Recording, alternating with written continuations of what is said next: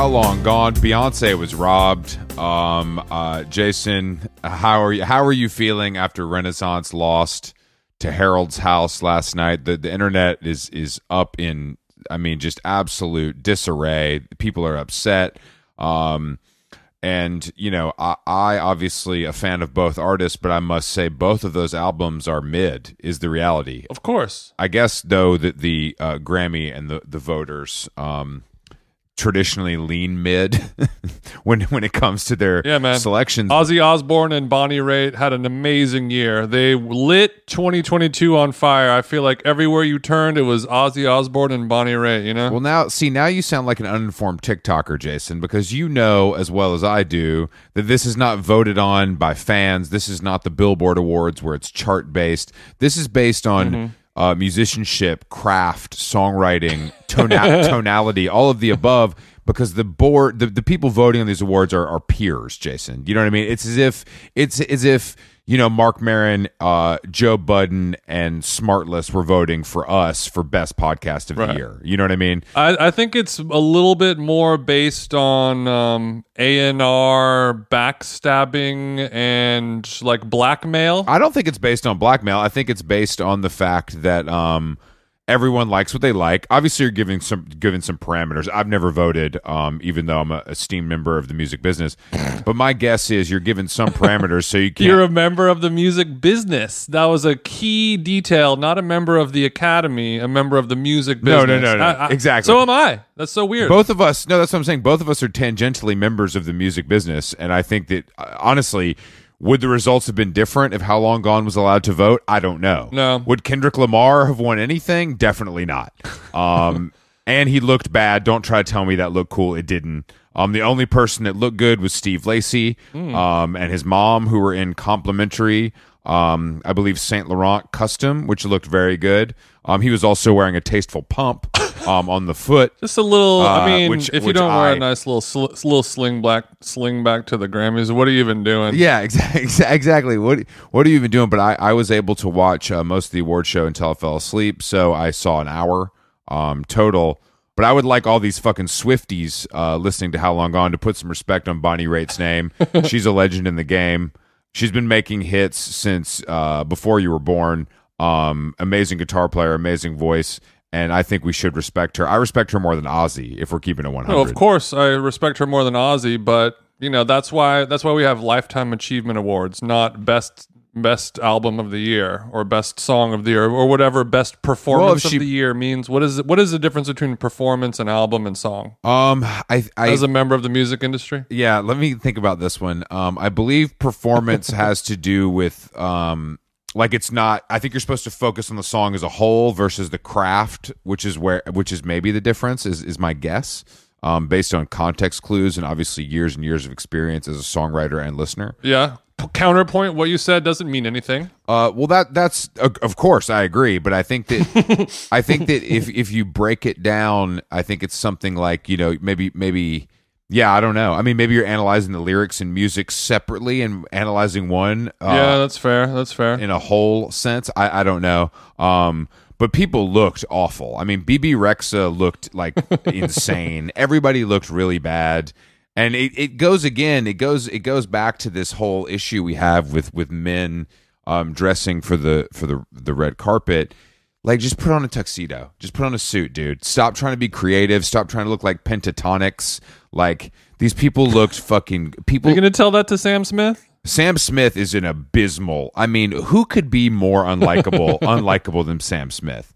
Whereas Kim Petras, lovable, talented, vivacious, Sure. um, has given us many, many soul cycle bops in her short career. The throat goat Yeah. representation was great. exactly. I, I mean that that's a truly awful song. I think you that's one one thing where you got you and I would agree on. yes, but I think that the lyrical content needs to be heard. You know, so I think that's something that we have. Yeah, the to- lyrical content of that song is so important. I love when you're like up on stage, you know, fighting back tears, accepting uh-huh. your award for the song, and like, yes, oh, what is exactly, this song about? well, it's about a guy who goes to a strip club and doesn't tell his wife, uh, and that's it. And then it's but here's the kicker: it's from the perspective of their child, uh, of their child, daughter or son. Their young child or daughter or son knows that. And thi- this and this is why. See, this is why you're not allowed to vote because you have a bad attitude, and that's something we'll get into. You know, what we can get into later. But I, yeah. So Look, I, I who amongst us has not gone to a strip club and not told your your wife or girlfriend or significant other? That's not any. That's not powerful. That's what that's what I do on a Wednesday. yeah, yeah. I know that. I know that you're a real strip club cat. I support sex workers. I don't. I don't say that they're unholy. Sam Smith seems to be deeply like unhappy. You know what I mean? But I did like the fact that he he let Kim Kim speak because I think she's the the first uh trans artist to win an award. She gave a shout out to Sophie. Yeah. And funny enough, I was in I was in Ninth Street Espresso today and they were banging Sophie and it reminded me how much I like that song. Sophie's great, and I, I saw a tweet from Grimes saying I tried to nominate Sophie for best producer of the year, and the Academy told me no, I'm not allowed to. well, So that's where the Grammys are at with Sophie. Well, I don't know if it has to do with Sophie. It might have a little do more with Grimes. You, you know what I'm saying? Like I don't, I don't. No one wants to hear from Grimes. Hey, Sophie was not on the board. Grimes was. Uh, that well, yeah. I mean, I guess that I guess that's true. I mean, Grimes is is relevant to someone, uh, not not me, of course. yeah, it's time we we need to disrupt the Oscars, the Grammys, all this stuff. The Grammys don't mean anything anymore. Nobody cares about them. It's just a a, a, piece of content that we use to make fun of people's outfits, and that's about it. Nobody cares about it whatsoever. We need to disrupt it and create a new one. And yeah, we've done that. We did that. I we think did, you and I are just the people. we did that the 20 job. years ago. It's called the MTV Video Music Awards, and it's just a lower rent version of the Grammys. no, I think these award shows. People say they don't matter, and of course, I mean, it depends on what your gauge of matter is. You know what I mean? Um, Mm-hmm, it got people. It got people talking. The thing is, the thing about award shows that I think still makes them powerful in some ways is it's it's the last bastion of appointment television that we have. You know, it's like people actually watch it to outside of sports. yeah, yeah, exactly. So, so for uh, gay people like myself, it's something we can actually watch, not sports. Everyone can watch it together, and you can do a group tweet, and the hive is alive. but I mean, that really is why I think they even still. I mean, I think they get. I think the ratings are, are actually up as of the last couple of years. Um, but I think it really is because it's like the last last appointment television. Yeah, this this year the the Golden Globes got almost as many viewers as one third of any episode of any HBO show this yeah. year. But I mean, I would still. just awful. Right? There was like four million people watched it or something. I mean, the golden the Grammys is. I think the I think the Grammys is Grammys is a little more. highest rated because I think that the problem with the, the the film and television stuff is that they don't the Oscars do it more now, but they don't have the the live performances to lean on. Mm-hmm. So it's literally just people talking for four hours, which I guess is every HBO show as well. But sometimes they have dragons and stuff, so people like it more. Yeah, it, it it almost got as many viewers as any uh, Big Bang Theory rerun or Family Guy on TBS at 11:50 p.m. Yeah, I mean the Golden Globe. I mean, excuse me. Yeah, the Golden Globes aren't that aren't that exciting. But yeah, I mean the Grammys are the Grammys. I'm, I will continue to watch them. People love it. I think that the fact that that Beyonce, that, like, people are so offended by Beyonce and Harry and Taylor, it's just it's really all these award shows do is solidify one the one thing we can all agree on, and that is that stan culture is so dark and depressing. Ab- um, absolutely. liking anything that much is loser shit and you need to reevaluate your priorities if you're going to war with a stranger about uh, an award show that has nothing to do with you because you work at a subway in Des Moines. and and I don't even want don't even get me started on the barbs, Jason. I mean, you know, I'm scared of them, but also I'm good with the barbs. what happens what happens when you're a stan so deeply of something that is now irrelevant? Like what do you do? Do not, Chris. Do not. I'm just saying, think about it. Look, she's more she's more relevant than Bonnie Raitt. I That's for shit I'm, sure, brother. I'm actually going to say that might not be true. Um, but I mean, she's relevant to her stands. Yeah. But when's the last time you thought about Nicki Minaj? yeah, you're right. Her Bonnie and Nicki probably have about the same amount of followers on social media, right? Well, that's the thing. I bet Bonnie, I wonder though, honestly, and this is this, I'm using pure sarcasm. I'm sure Bonnie Raitt has several million less than. but I wonder. I wonder, I wonder if Bonnie Raitt's actually out, uh, uh, you know, year to date sold more records than Nicki Minaj. I bet she has. Maybe, Hmm, Bonnie Raitt album. maybe, maybe. We, that's a double, maybe. well, it would just, it would be crazy. It, it seems insane, but also like kind of Okay, Bonnie Raitt has sold over 17.6 million albums. Let's see here. Nicki Minaj. But that's pre that's oh, pre streaming. You know what I mean? So that's like actual sales. Yeah, and yeah, Nicki Minaj. She's only sold 10 million. I mean, you know, people want to talk about relevance. People, I, I like to talk about numbers, Jason. I'm kind of a numbers guy when it comes to money and sales only. Where uh, Nicki Minaj did 250 million streams in January. Yeah, oh yeah, definitely. Oh yeah. I mean, there's no comparing that part, but like hard ticket sales, that you know, that's where I strive to to to compare. Um. Yeah. So Chris, your boy, your boy Harry did win best album, which it was a better. I mean, it was a bad album, sure, but so was Beyonce. I don't think either of them are bad. I think they're both mid, and Harry did a better job this year of playing live and selling out hundred shows, while Beyonce Oh yeah, yeah. didn't do that. I think that really does have a Yeah, I mean, Harry put in the work. He was touring all over the world, all over the country, multiple shows in legendary venues. Beyonce played for Saudi Arabian child traffickers one show and got paid the same amount of money.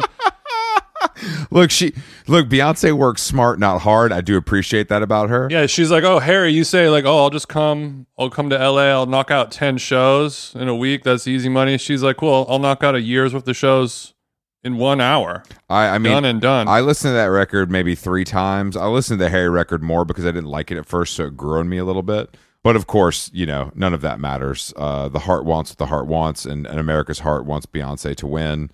Um, and you know, I Harry Styles did not. I did not like his jumper that he wore on the red carpet. I'm going to admit that. Yeah, I was going to ask you if you could maybe try to find any shred of of defense. No, no, no. I mean, you, that's it's it's it's indefensible. I mean, I think it's cool that he wore like a small independent designer at like a big moment. That's a nice look and a nice thing to do. Who was the who was the designer? I can't even remember Alex New. It's like it's a Parisian. I, I can't remember. Um, but he, Okay. do, I mean, he does that. His stylist, like his stylist, put, Harry puts him in. You know, Sure, but sure, sure. otherwise, um, no, he looked absolutely insane. But at the same time, like if I had that kind of body, maybe I'd wear stuff like that too. I don't know. If I had that, at at the very least, if I had his body, I would get the Rihanna under titty tattoo like he does as well, yes. and then kind of go from there. Yeah, that's a classic. Uh, all right, we do have a guest. We do have a guest uh, tonight, and um, And it is tonight. It is tonight. We're doing a rare night podcast, a special edition for a VIP from Shanghai. Um, and uh, it feels right, I guess. You know, I, I don't know. I, I don't love recording at night, but Sarah Jane Ho uh, requested it. Uh, thanks to her international location, you might have seen her show "Mind Your Manners" on Netflix. Um, she's an etiquette teacher and expert. She's um, more educated than Jason and I's entire families. Um, she has a beautiful she has one of those beautiful accents that you can't place. Buddy, and it's true. She's got the international school accent, which I find alluring because it really allow it doesn't allow you to place someone. Mm-hmm. Um, so it's very it, you know it keeps you on your toes. Are you from Sydney, Shanghai, or just Exactly. just just a simple London town? God only knows. E- Exactly, we don't know. Um, so she's going to give us some tips and tricks on how to behave. Um, in, in polite society, unlike failing New York Magazine, she's actually an expert.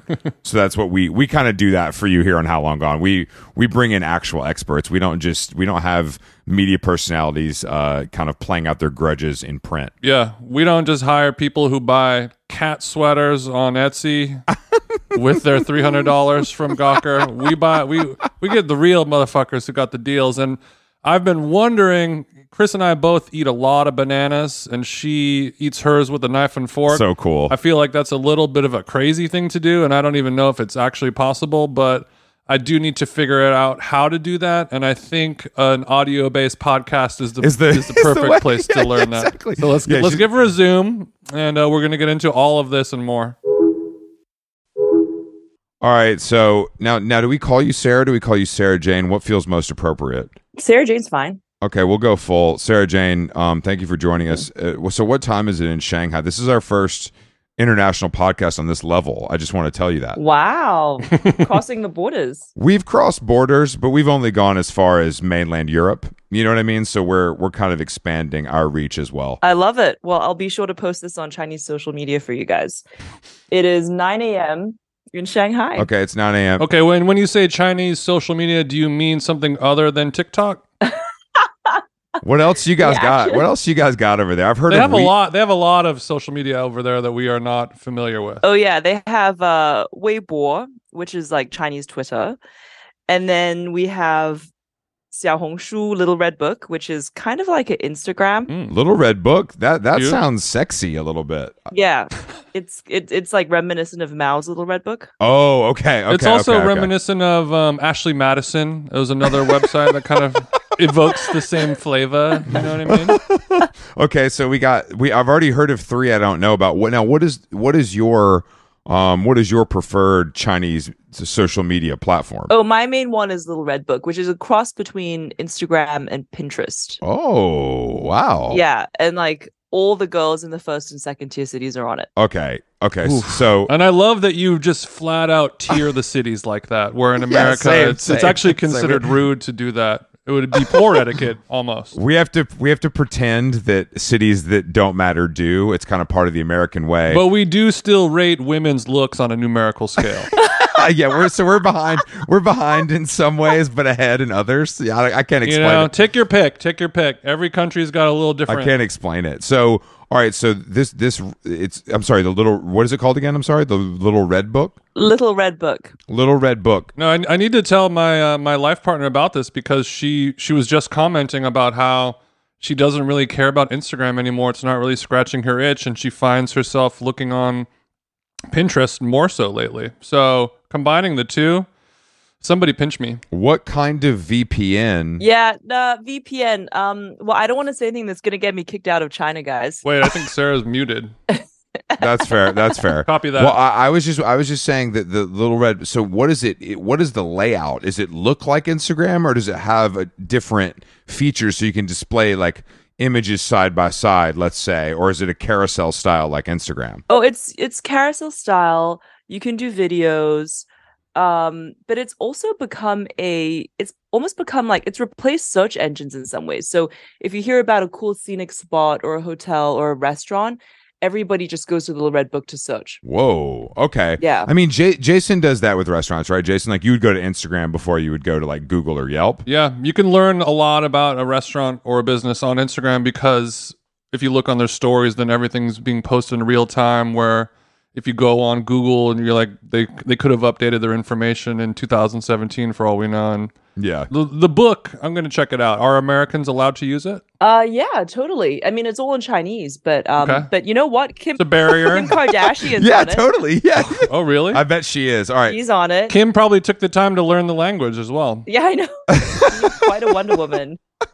World famous podcaster uh, Jason Stewart is going to be the second kind of major American to join. so watch this space if, if you're if you're using the platform now. Just make sure to give Jason a follow. Um, his Pinterest stuff, I can imagine, is going to be great. That kind of side of his business is really is really robust. You would agree, right, Jason? I have a lot of different mood boards for all my fun little moods. But uh, Sarah Jane, I did. We were talking about bananas right beforehand.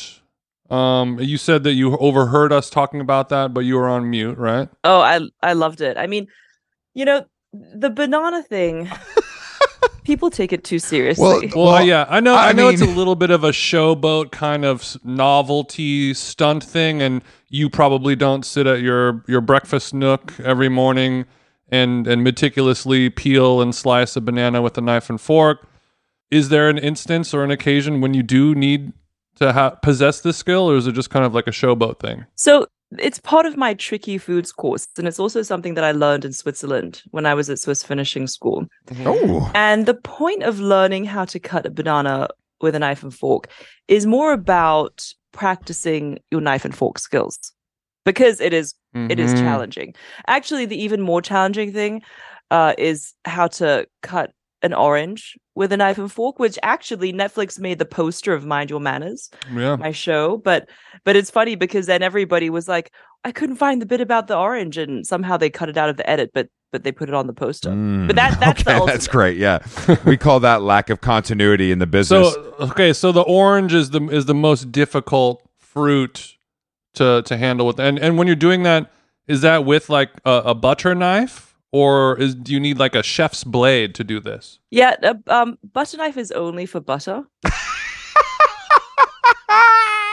If you want to increase the difficulty level, you can use a butter knife. If uh, you know a sharper blade is presenting too easy of a task for you, perhaps. Yeah, well, I mean, no, the blade is a good question because how sharp the blade is does make a difference as to uh, how easily you can cut open the orange like a flower and let it blossom. Now, do you okay? I just and I know this. I don't want to get in the weeds on this here, but do you?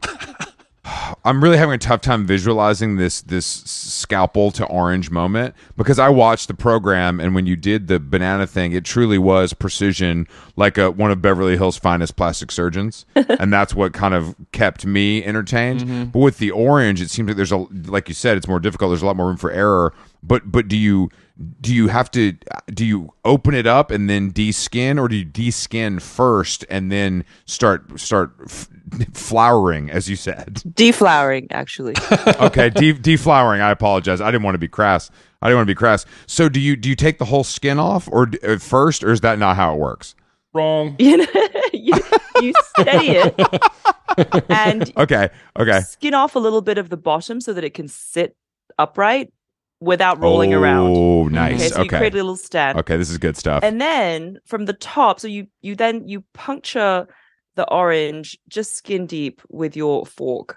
So you have a good hmm hold on to it. He's not going anywhere. And then you slice okay from the top of the orange down to the bottom, down to the plate. And you do that about eight times because eight is an auspicious number in Chinese feng shui. oh And then you have, you know, some pretty little potential petals. okay So after you do the slicing and you rotate it as you slice, then you do the peeling where you put your knife kind of 45 degrees just under, just tuck it under the peel, and then you peel it that way by like opening it up, pushing it out, Wow. opening up. And then it becomes a beautiful flower. And then you just pick it up like a baseball and just start sl- slurping on that thing, right? or do you then slice it into supreme segments afterward and then eat one one by one? Mhm. segments Got it. Okay. This is reminding me of um kind of like an episode of Nip Tuck.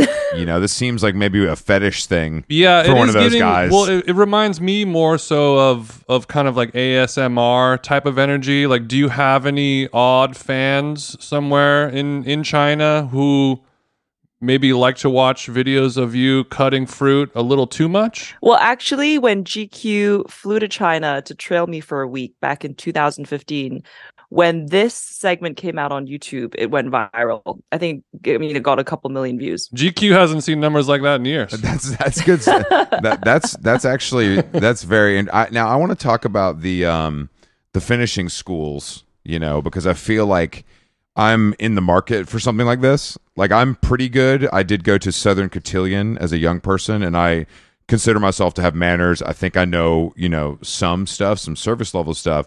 But if you were gonna, I know we we've only had dinner once. You know, we hung out a little bit. You know, you, you don't know me that well, but if you had a particular finishing school to prescribe me, what would that? What do you think that would be? Well, you know, we had a gentleman's course Oh, in the very early days, Okay. but we had such few signups that we quietly did away with it. okay. So you're saying that men weren't interested, but but you're saying that that a separate course has to exist for men because our skills that we need to refine are a little bit different than those of, of a woman. Well, there are some core etiquette lessons that are basics, doesn't matter what gender you are, what age you are. For example, you know, introduction to Western cutlery or, you know, Chinese table manners, um, dress codes. Mhm. But there are a few things that are specific to men. Mm-hmm. Okay, let's get into this because Jason, look, I I need help. Jason needs a lot of help. He's raised in Southern California. They're kind of slobs over there, you know that. Um, and you know he wears shorts to restaurants. Um, he wears Crocs. Um, so if, if there's if there's certain stuff that men should know, I would love for you to give us just a few kind of tidbits that we could chew on. Yeah, well, a lot of what we teach men is in relation to women. All right, I'm out. So if you are walking with a lady Mm-hmm. on the street and you're on the pedestrian walkway, right? One side is the wall or the shops, the other side are the cars.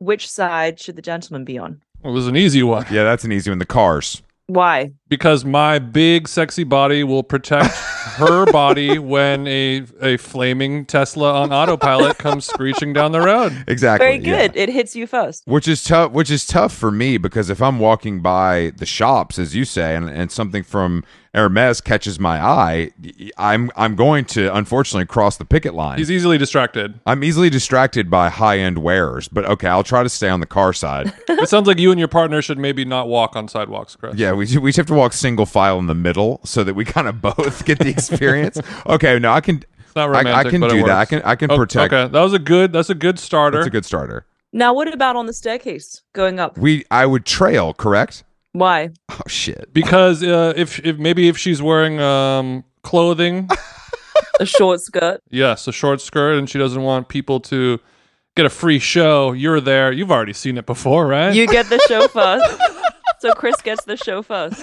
Chris gets the show. Chris always gets the show first. Okay. Okay. So so if we're if we're okay. How many dates do you have to be in to where that can- happens?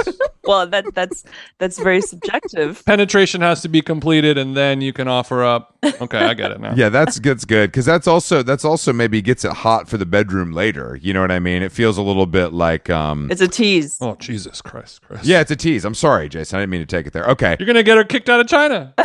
Oh, this doesn't get me kicked out of China. It's only the government stuff that gets me kicked out of China. Okay. We, we don't worry. We're not interested in government. We're only interested. So no talking about the spy balloon. don't. No, I, have, I have no idea what you're talking about. That that spy balloon was created by America as a psyop. we only we only care about upskirts, not spy balloons. So you you're where's this not not not balloons. So we're kind of on the right on the right path. Okay, so if you're going up a staircase, you should walk behind your woman, but not to get the first look. It's rather that if she falls, you can save her. She falls onto you.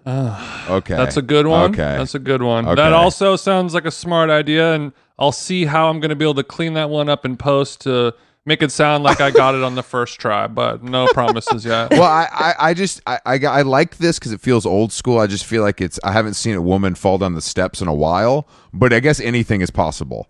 So I should be there to kind of use my strong muscular body to to kind of Well, cushion the fall. Follow up question, Sarah Jane. Let's say, for example, your female partner has a stronger core than you do.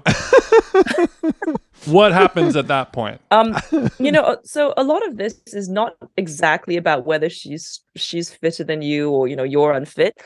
It's really more about the psychology Okay. of it that she feels protected by her man. Okay. So unless you have a relationship where you need to feel like you're protected by your woman, Hmm. Jason is definitely the cuck in his relationship to his to the alpha, but I think physically Jason and we we we should have told you this, Sarah Jane, but Jason's has quite an imposing height. He's six foot nine, so he looks wow. he looks more important and sturdy than he actually is. um, which could work in his favor, I guess, in these situations. He looks like he could really protect protect someone. Um, so I, I just wanted to give you the full for the full deck before we continue. wow. I'll have to meet meet you in life. We'll meet in life. Don't worry. Um, all right, I, I need some more. I'm I'm really this is really going great for me. So what else should men be learning? Um, what about getting into a call with a woman? Okay, I've got some thoughts about this. I, f- I feel like opening the door for a woman feels a little old school and a little. I feel like that could offend some women Oof. in in in 2023. And I I don't not that I agree with that. I just think that's a possibility.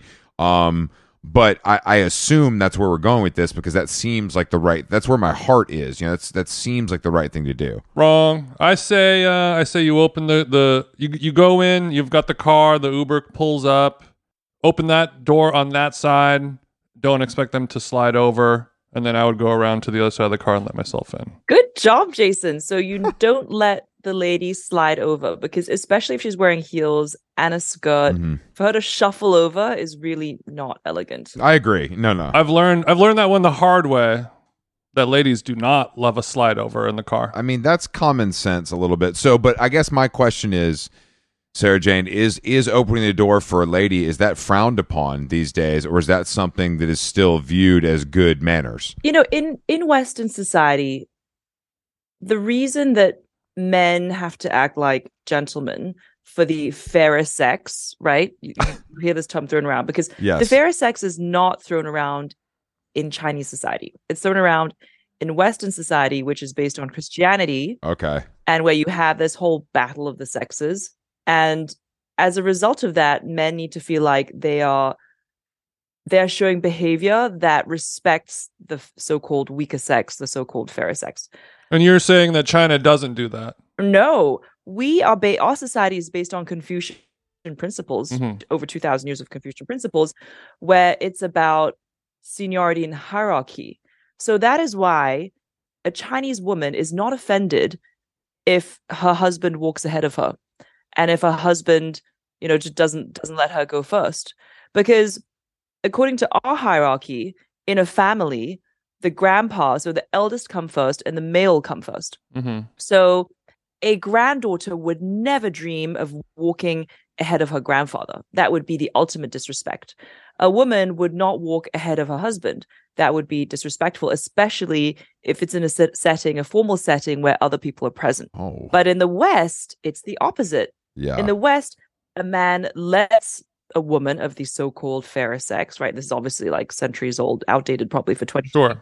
so so called is right, Sarah Jane. So called is right. Go ahead. You can you can almost hear Chris on the Delta app looking at flights to China right now, can't you? No, that is not. No, this is this is good stuff. So you're saying because of our because of our um fucked up Christian principles, um we're doing it wrong or just different? Just different. There's never a right, there's never a wrong. Etiquette is always about context, Chris. Oh, damn. Okay, bars. Um all right, look, I, I mean, I think that uh this this all makes sense. Um I think that the the the stuff that but but it seems like to me based on based on the show and based on some reading I've done that that there's a lot more a lot more of this stuff applies to women, let's say. I- Is that fair to say or is it just that men aren't as interested in learning learning how to do things properly? I would say that women, whether they're Chinese or whether they're American, women all around the world are actually generally more interested in self improvement. I know that's controversial. I know there's going to be a bunch of American men out there who are going to like come after me at this.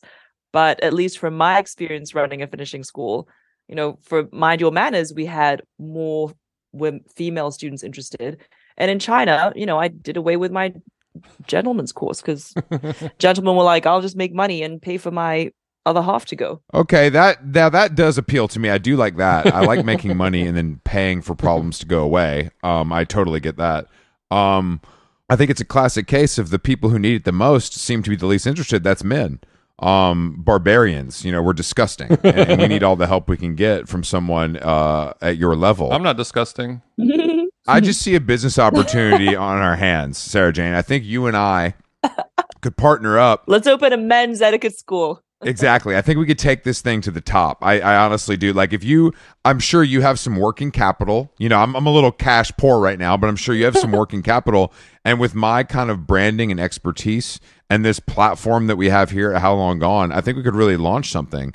And I don't know, but it's tough for me to know which city would be best, you know, because obviously this can't be done over Zoom. This is a real IRL experience. Oh yeah, maybe New York. I, I feel like guys in New York think they have it figured out, you know, and that's part of the problem. No, got no no nowhere That's true. has it figured out in terms of guys, but New Yorkers have a lot of money to waste on stuff like this, so I think that is a good a good Yeah, place to do that. but I mean, have you have you noticed like a rise? You know, you've been doing this for for a number of years now. Have you noticed a rise in in the need for for males to to have a, a course like this, or like uh, a decrease in level uh, uh, in their level of manners or etiquette, specifically in the male realm? I feel like a lot of I mean, I think I've noticed it, but that could just be me. So the need has always been there. I think maybe what you're asking about is the interest. Hmm, maybe I mean I think more so in in terms of like the rise of of maybe incel culture, people who feel as if the world is against them and they're never going to find a woman and they end up sort of recoiling and disrespecting women and and you know going in the wrong direction. I feel like there's been a rise of that more lately. Interesting, because Mm. I think there's been a rise of that, but it's not specific to men or women. I feel that hmm it's the wh- the whole world, literally the every culture, especially with younger generations. There's an absolute lack of etiquette these days. I mean, just go on Twitter. There's workplace bullying. There's street violence. Like politics, politicians don't act like statesmen anymore. No, that's right. That's true. They'll slap each other on the Senate floor. The the word statesman is not a word that I've heard used in years. I can't remember the last time I heard that. yeah, but I, I agree with that 100%. Being a, being a statesman means you're boring and I want to change the channel. Well, I mean, you know, you Bill Clinton was a statesman, right? I mean, Well- a, a lot of the you go back to JFK, He was until he wasn't. No, no, you're right. I agree with that. I agree with that. right? They weren't boring. That's true. That's a good no, point. they did all their dirt. They, well, they did. They did their desert. They did their dirt behind the scenes, as any good man would. Yeah. you know, they they they ra- they ran this country and had sex with Marilyn Monroe, and no one knew about it until they were dead. And that's how it. That's that's a Mm. lesson to be learned. I wish I, I I worry that in these trying times that you can't really be a person like that anymore because you're only going to appeal to a small fraction of of the voting demographic and people require or desire other things that are maybe more flashy and shiny and I think you're right. funny and things like that. Yeah, I mean it's a it's a it's a popularity contest. It's a popularity contest, and you don't win that by being the most serious or studious. You win that by being the most entertaining.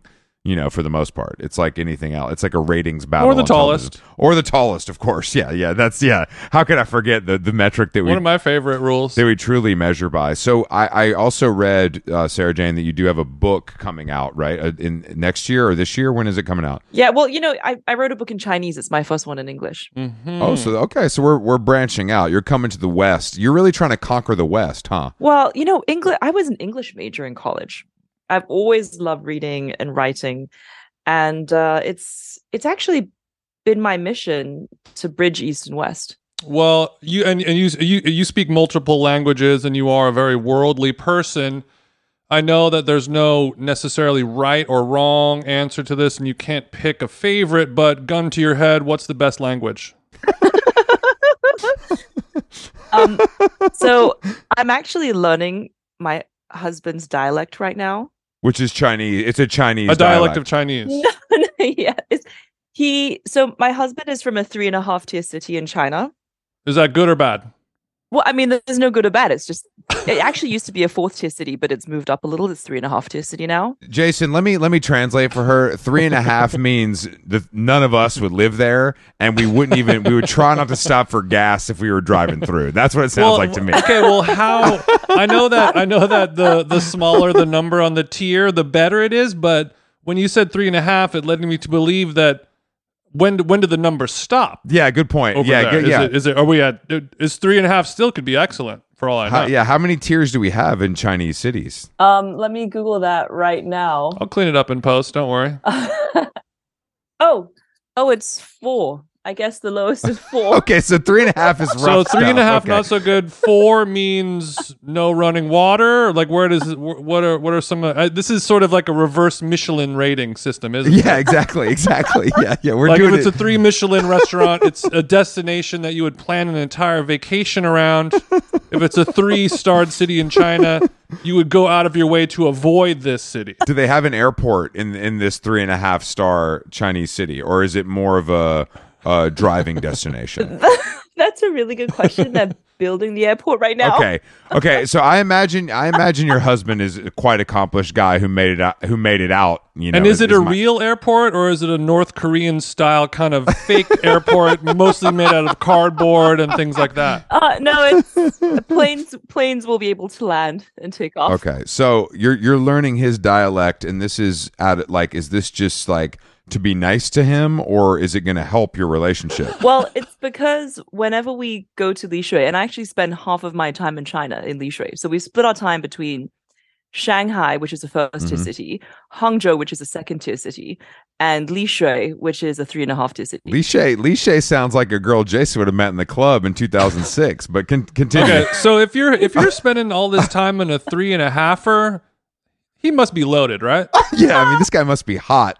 Like this guy must be. He must be making money. He's good looking. He- this this guy has it all. Because you don't seem like a three and a half a half tier kind of woman to me. Well, he he well he he says he came to find me in a first tier city. I see. He left. He left his hometown looking to looking to kind of marry up. It's very Nicole Richie, simple life Yes, kind of vibe. It is. Yeah, it really if you look at my Instagram, which is at sarahjaneho.com, it's all countryside. it's so beautiful. Uh-huh. I literally am living the simple life. okay, so you so beautiful. So you like it out there, but what do you do? Like, are there restaurants? Are you having to forage for your own food? Like, what is the like? What is going on? How it- many ducks do you kill per day? Yeah, oh my like goodness. what do you? So so okay, so the ultimate luxury in China now is having your own farm. And Mm. Nice. all his friends there have their own farm. So it's like you're talking about like 500 acres of a farm. Oh, shit. Is this because as the world is continuing to reach a dystopian end, food will become the ultimate currency? Uh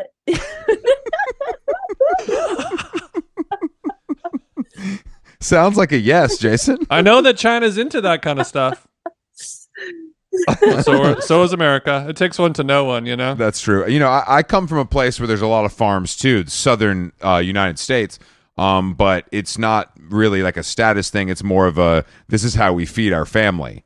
So you're saying that these guys are doing it for fun, and but they these farms actually work, or they're just for show? Do they? Yeah. Do they sell the sell the lo- the produce and, and animals, or do they keep it for their families? oh, keep it for your family and then you Oh. gift to your friends. So one of yeah, so it's a huge gifting thing where and it's sort of like a status gifting thing where it's like, oh, let me do these pigs trotters. They're from you know, my pig. So that's a tier three, tier four gift, giving somebody pig feet when there's so many when there's some wagyu beef out there, is what I'm guessing. So it's like if Jason if Jason gave me like a cow or something, is that is that that's like very like Ultimate sign of respect. yeah, is that the ultimate what's the ultimate gift from a farm? You know what I mean?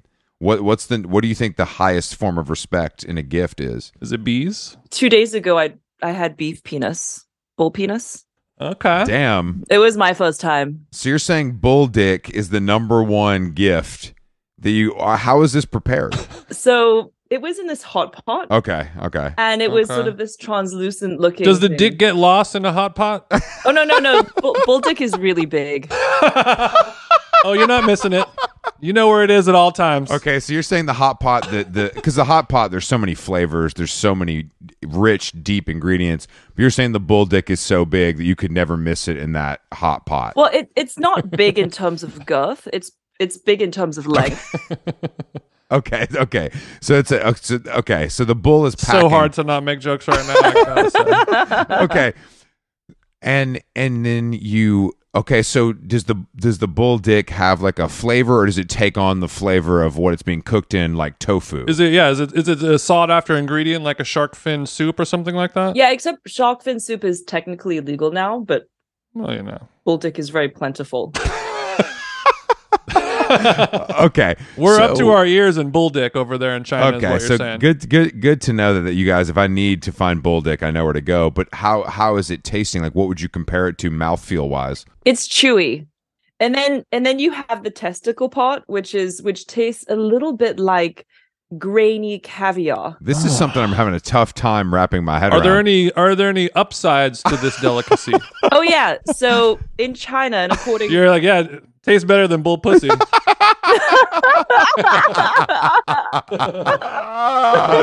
that would be cow pussy, So, I- actually. I apologize. You're right. You're right. You're right. Come on, Jason. Let the record state. Come on, Sarah Jason. Jane said cow pussy. That's how right. long gone. Well, she corrected you. She had to correct you. She can't let that like false Mm-hmm. information go out. I don't want to get flagged.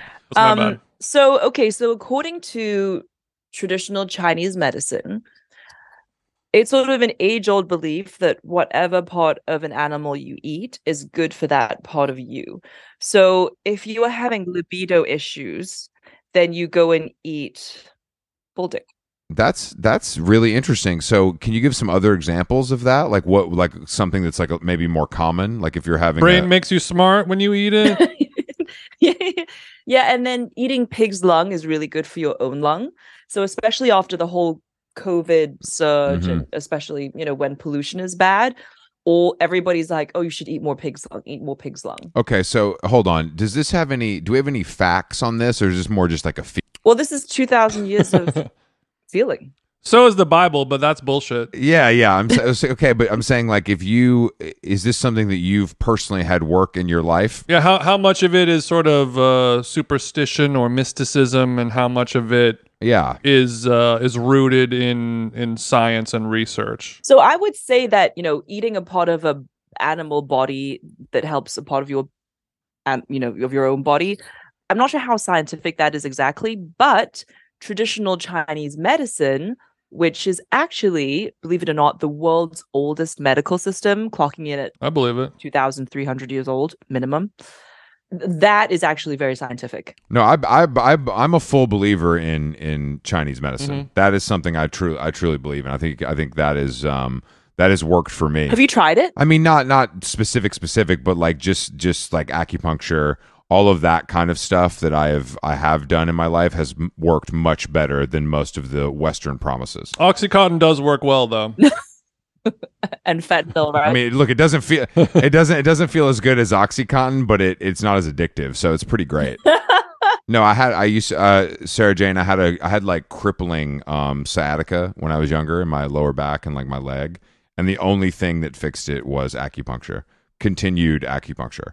And I will so I will like scream it from the mountaintops any chance I get about how how useful it is. That and, and you know what? I think that the West is catching on to this now, and oftentimes people turn to ch- Chinese medicine as a means of last resort because their Western physicians were giving them all these painkillers. Or, I mean, I have Western friends who said that just the other day, a girlfriend of mine um, said that her college roommate had some kind of issue. She had a tumor that kept on growing in her leg, and Western doctors kept, you know, removing it, removing it. And then finally, it grew around her muscle so that they couldn't even remove it. Western doctors told her to amputate. And this girl's father, right, means of last resort, found some hospital in China. I mean, they'd never come to China before, and this is like 20 years ago. And through traditional Chinese medicine, was able to cure her for life. Like one month of treatment cured her for life. I believe it though. I really do. I think it's just a. I mean, it doesn't. I'm pretty open to stuff like that because I'm just like I'll try anything when it comes to my body. It's true. I've seen it. when it comes to like pain, I think you become desperate a little bit and you're willing to try anything. And I think, but I think people also, I think acupuncture, the main, the main issue is the needles. I think that stops a lot of people. I think they're like, people just don't like needles. The idea of it is scarier than actually doing it. Oh, 100%. Yeah, it doesn't hurt or anything. I mean, Jason, you, you did a lot of acupuncture too, didn't you? Yeah, I've done it a lot. It, yeah, it doesn't hurt, but it's a it's a sensation that can feel uneasy. I don't know. It's hard to explain. Yeah, I mean, I remember that one of the first times I went, I, I went in out the waiting room. There was like a woman that was just like bawling in the waiting room, and I'm like, "This is weird. Like, what what's going on here?" And then the doctor was like, "Oh no, sometimes the emotional release is so extreme that people like can't control themselves." I store most of my trauma in my fascia. Yeah, exactly. So it's like this woman was just had released, you know, all of these emotions and was uh, they were on display in the waiting room.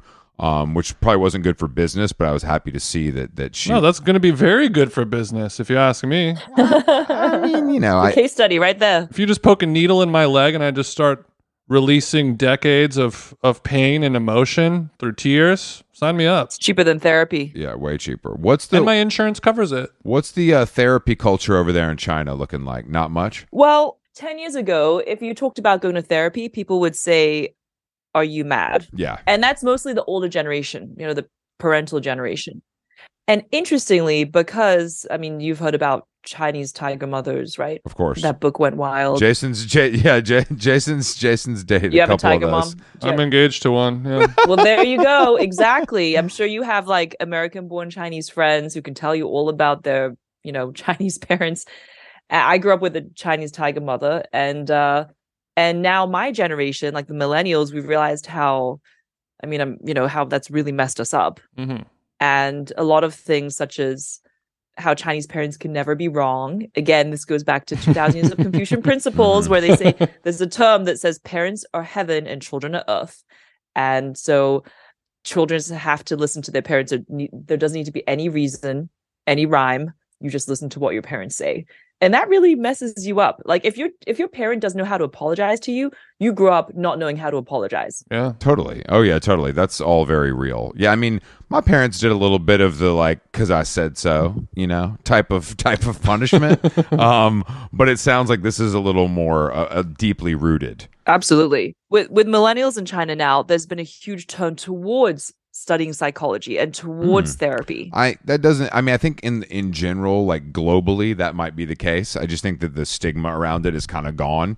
Um, in a lot of ways. I mean, I think that it's it's uh it's it's more talked about than it ever has been. Sarah Jane, would would your parents be okay if you told them that you were in therapy? Well, actually, um, I think before, like maybe if I were in college, they would have they would have just thought that that's unnecessary and it's some kind of Western frill. They're fucking you up over at Harvard. Oh yeah, totally. Mhm. You, you know, you know how they are at Georgetown, Jason. You know how it goes down there. And then I realized that all my close girlfriends, I realized that all my girlfriends who were in happy relationships had all done therapy. And in my 20s, after I got out of a particularly bad relationship that was bad for me, um, one of my best girlfriends who'd been doing therapy since she was a teenager, she was like, listen, like, you need to you need to go find a therapist. And that was kind of a wake up call for me. I mean, a lot of my friends have been like Western friends have been going to therapy, but almost none of my Chinese friends. Like I didn't know any Chinese friends who who were going to therapy therapy. Mhm. And so actually I went online uh and I just Googled because I didn't, you know, want my to ask my colleagues or my Chinese friends because there was still that stigma. Uh and then I and I knew what I, I was said, well, I want I don't want somebody Chinese because it's still a very nascent industry here. I want an American woman, right? Because America like basically invented therapy We got problems. and uh and I wanted a woman who was married and had children, so she understood what it was to be in a relationship. I wanted an older American woman, and I found Teresa, who was married. She has five kids, three of whom she adopted with her American husband, who's you know they're expats, but she's been living in China for 15 years, so she really understands the Chinese psychology as well. She sees both sides. Yeah. And then now since finding her in 2015 or s- oh no, since finding her in 2017, uh now 10 of my friends go to her and we call her Mother Teresa. Wow, wow. So so you did a lot for Ter- Teresa's bottom line. This is great. Okay, so Do we have a? Do we have? Make sure you make sure you sign up for those first look rights when the uh, when Netflix starts sniffing around. All right, yeah, you want to get a piece of that action. You're in Hollywood now, Sarah. You know the rules. but I have to say, I haven't gone to Teresa like in two years. I mean, she helped me work through all my crap to help me become the person I want to be and to attract, you know, the husband that I eventually ended up marrying. Okay, so how many how many how many stupid white boys did you date while you were living in America? in so so I've been living in China for 10 years and in China I've actually only dated Chinese guys but when I was in the west I I think I only dated basically western guys. I I'm kind of like a go native person like wherever I am I like to go native. yeah, Jason's like that too. Jason's like that too. Um, okay, so It just makes sense from a culinary standpoint, as well as a as well as a sexual one. so what now? What what did you find the main downfall of of uh, American men? Like what what are our problems? I'm sure there's some that stick out more than others. Actually, I think in America I dated European guys. Okay, okay, don't a do this. blanket So blanket telling- white okay. boy, No, wherever they're from, where they could be from Amsterdam or Denver. Yeah, yeah, what are yeah, what are yeah. our kind of unique I don't give a shit where they live. um, characteristics that that need the most work in your Ooh, personal that's opinion? like I don't think anybody's ever asked me this question. Well, welcome to How Long Gone. We do things a little differently around here. We're not afraid to play the race card here. okay no so no so I, I have been on dinner dates like i never dated an an american boy seriously but i've obviously been you know on coffee dates dinner, so i've been on dates I love this. You don't even let you don't even let an American guy take you to dinner. They gotta go for the daytime. They get the afternoon slot. That's rough.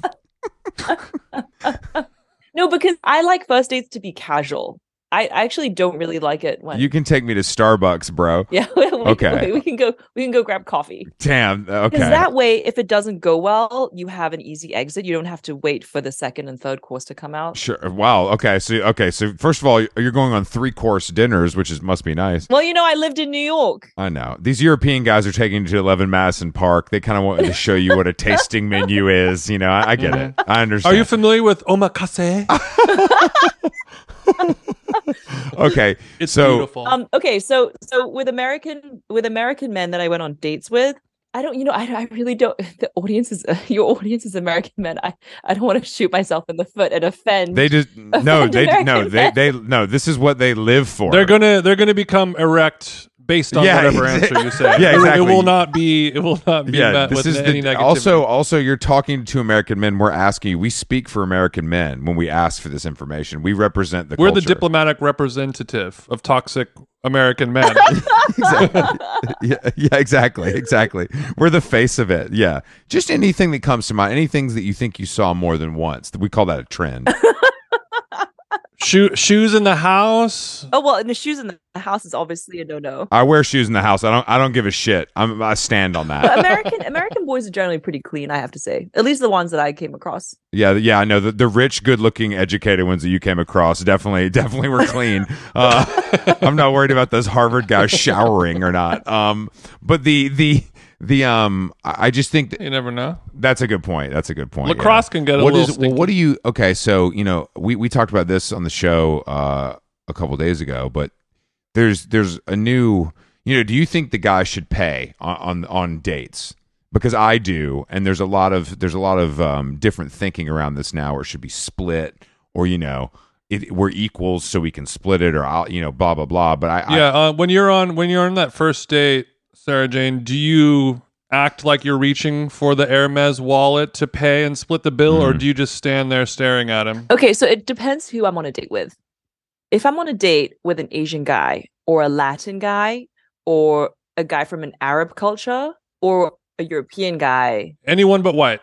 Anyone but white, yeah, No, no, no, okay. Anyone but American. Anyone but American.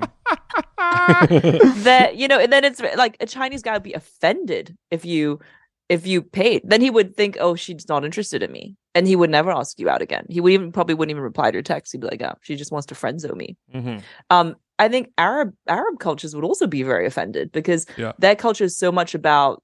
I mean, these are more patriarchal cultures, right? Where the man takes care of the woman. And- sure. And, how do you change two thousand years of history in like ten years? A tasting menu can do a lot for you, but it ain't going to change that kind of history. I agree. A Netflix show will do it. I yeah, exactly. so you're but you're saying America. you- You're saying in America. Let me guess, things are a little bit different, uh, and maybe this gesture is not as as uh, offensive. Yeah, so I think because for me, etiquette is so much about context. I mean, if I were with, um, I mean, a Norway, right, or or Denmark, sort of Mhm. the those Nordic countries where it's also very much kind of equality. I mean, in America, I'd also if if you're with a Southern guy, if you're on a guy a guy from deep South, Thank you. That's Right? me. That's me. um, or if you're, it, it'd be different from maybe a guy, you know, from Maine or That's true. New York. Um, so so I think it's really about being sensitive. Yeah, in America, you have to always you have to always worry and play that game of like Reach for the wallet. Southern or gay. Which one is it? You know. okay, that's so that's a good one. I agree. It is a good one. It, it's a really good one, but okay. So I'll continue to pay, and and that's that's what works for my relationship. So I and and it's been it's I've been told that's what works, so it works. Um, but another thing that has been hammered into my head is that you know even as we move away um, from a cash based society, a man should always have cash on him. You know, because that's that's something that could kind of help out in emergencies. Can- You can buy anything. You can get a tip with that. Do you have any stance? Do you have a stance on cash? you can buy anything as long as it's not at a store. I mean, I think everybody should have cash on hand. Okay. In in China, actually, I don't, but that's because China has such a it's leapfrogged across, you know, it's leapfrogged over the West in terms of electronic payments. As long as you have your phone, you can pay anything, like and everything on your phone. We're we're almost there here. We're almost there here. But if I were, but in the states, I always I I'm like the typical Chinese tourist in the states. I have like a lot of cash on me. I would I wouldn't broadcast that on a show to hundreds of thousands of people listening, but you know, Okay, so you keep a lot of cash on you, but you also that's because you're going shopping or that's because you just don't know where the day could take you. Um, it's because I'm afraid that my Chinese credit cards won't work. Okay, look look that that that American Express that American Express black works in all countries. You know that. Don't don't act like don't act like that. Okay. I know you read the paperwork that came with it when you got one. Um wh- what do you now when you come to the Big Apple um or or LA, what are your must what do you what do you love to do? What's what's your number Oh, one I love when you touch down? So in New York City, I will walk everywhere. yeah, but but I have a feeling you're not wearing some Hoka's Hoka trainers and trotting around town. Do you are you able to do that in Chanel flats, or do you, are you able to kind of canvas the city in a more suitable, like you know? I'd like to see you in something like a kitten heel, if I could. Yeah, are we going kitten or higher, or are we going flats only? Okay, who wears heels anymore, guys? I look, I don't know. Girls don't wear heels anymore. Sophisticated women of elegance and I think I see women wearing heels quite often, Sarah Jane. Usually it's at nighttime, um, and they might be drunk and unable to stand, but it doesn't mean they're not trying. Well, I never wear heels during daytime unless I'm teaching or have a photo shoot or it's very formal. okay. so, if, but if you're but if you're walking around New York, taking in the sights, stopping for a classic hot dog on the street, you're not. Are you wearing sambas? You're not doing sneakers. Yeah, are you wearing sambas sneakers, like the you? rest of us? Or you, did Adrian Ho slip you some Adidas? Or are you wearing, or, or are you wearing your kind of regular, your your your formal footwear? So basically, I either there's um I either I either wear a white leather sneaker, so it's leather. It's not, you know, cloth. Let the record state. Okay, Leather. it's not Or I cloth. Got it. or I wear one of my favorite boots. It's uh it's it's like a white boot with some like metallic studs on it. That's a low heel. Mhm. So it's like a one inch heel and it's very Okay. walking friendly. Okay. Who, who makes those boots? If you don't mind me asking. Coach. Oh, But they're from the Coach London store. So they have it, it's a much better merchandise. I had Okay. a feeling that was going to come with a with caveat. addendum Yeah, I knew that would have or a a caveat. caveat of some sort. But now, okay, this is a this is a good question. Not to bring it back to to cousin Adrian, but what what- now? What do you wear when you're working out? Because this is a very controversial. There's a lot of ways to express yourself. You don't strike me as the Gymshark sports bra and tights kind of woman. So what's what's something you know demure that still serves the purpose when you're at Equinox working up a sweat? I basically only wear Lululemon. Because it keeps you snatched, or or you like the you just like the way it looks, like the way it feels, the quality is It high. just makes your butt it makes your butt look more perky. That's right. Mm-hmm. It really right. does. I it really does. I mean, I think It's as simple as that. yeah. Well, I mean, the price is nice and high too, which I like. But I don't think men should wear Lululemon. That's one of my rules. But if you are a man who can pull off Lulus, oh baby, of course you're not single. the world, the world is your oyster. Well, what, now, what do you when you're in LA? Do you do you do you like that, or is that too much for you? Is it too much driving? Is it too spread out? Oh, I love LA. I mean, you know, uh, because I after I graduated from Georgetown, I spent two years living in New York, and something about New York is that it doesn't matter how long you live there. Every time you go back, and it doesn't matter how long you've been away. Every time you go back, you cross the bridge, you see the skyline, you feel like you're coming home. Oh, you don't have to tell me. Alicia Keys is starting to sing right now. Yeah, you tell him. And then with Concrete jungle. with LA, I only discovered it.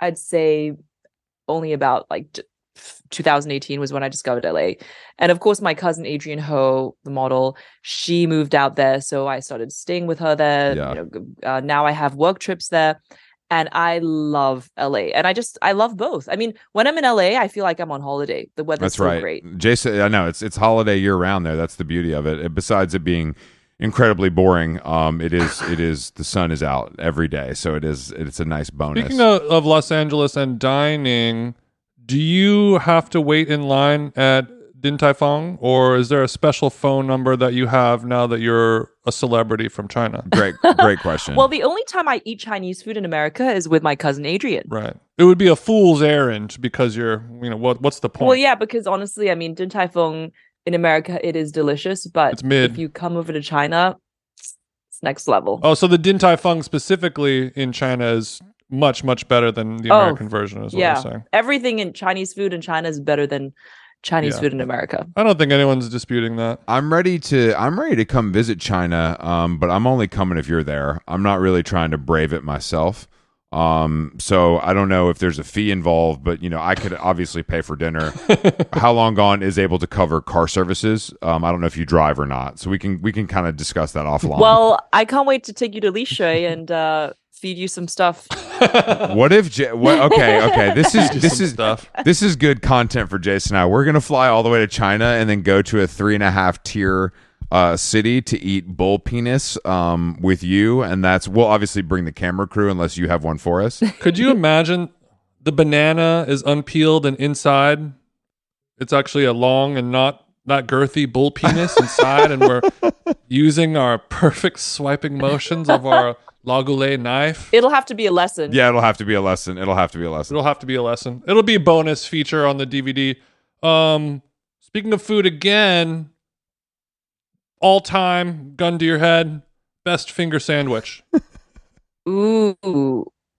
Does it have to be in America? Whatever you want. What do you guys got? Do you have like squid ones over there? What's going on? Oh, best finger sandwich. Um. Oh, I was thinking more Japanese. You know, with like the wagyu beef mini oh, sandwiches. oh, oh, oh. I'm talking about like high tea. Oh. Oh. Okay. Uh, salmon for sure. Butter and smoked salmon. Butter and smoked salmon. Simple, elegant, stinky. I should next time we're in London, Jason. I'm taking you to Claridge's for a high tea. That's that's that's something I would love to experience with you. as as as would I, and I learned how to stir my teaspoon, uh, back front to back, no clinking on the outside of the glass. Good job, boys. You've been studying.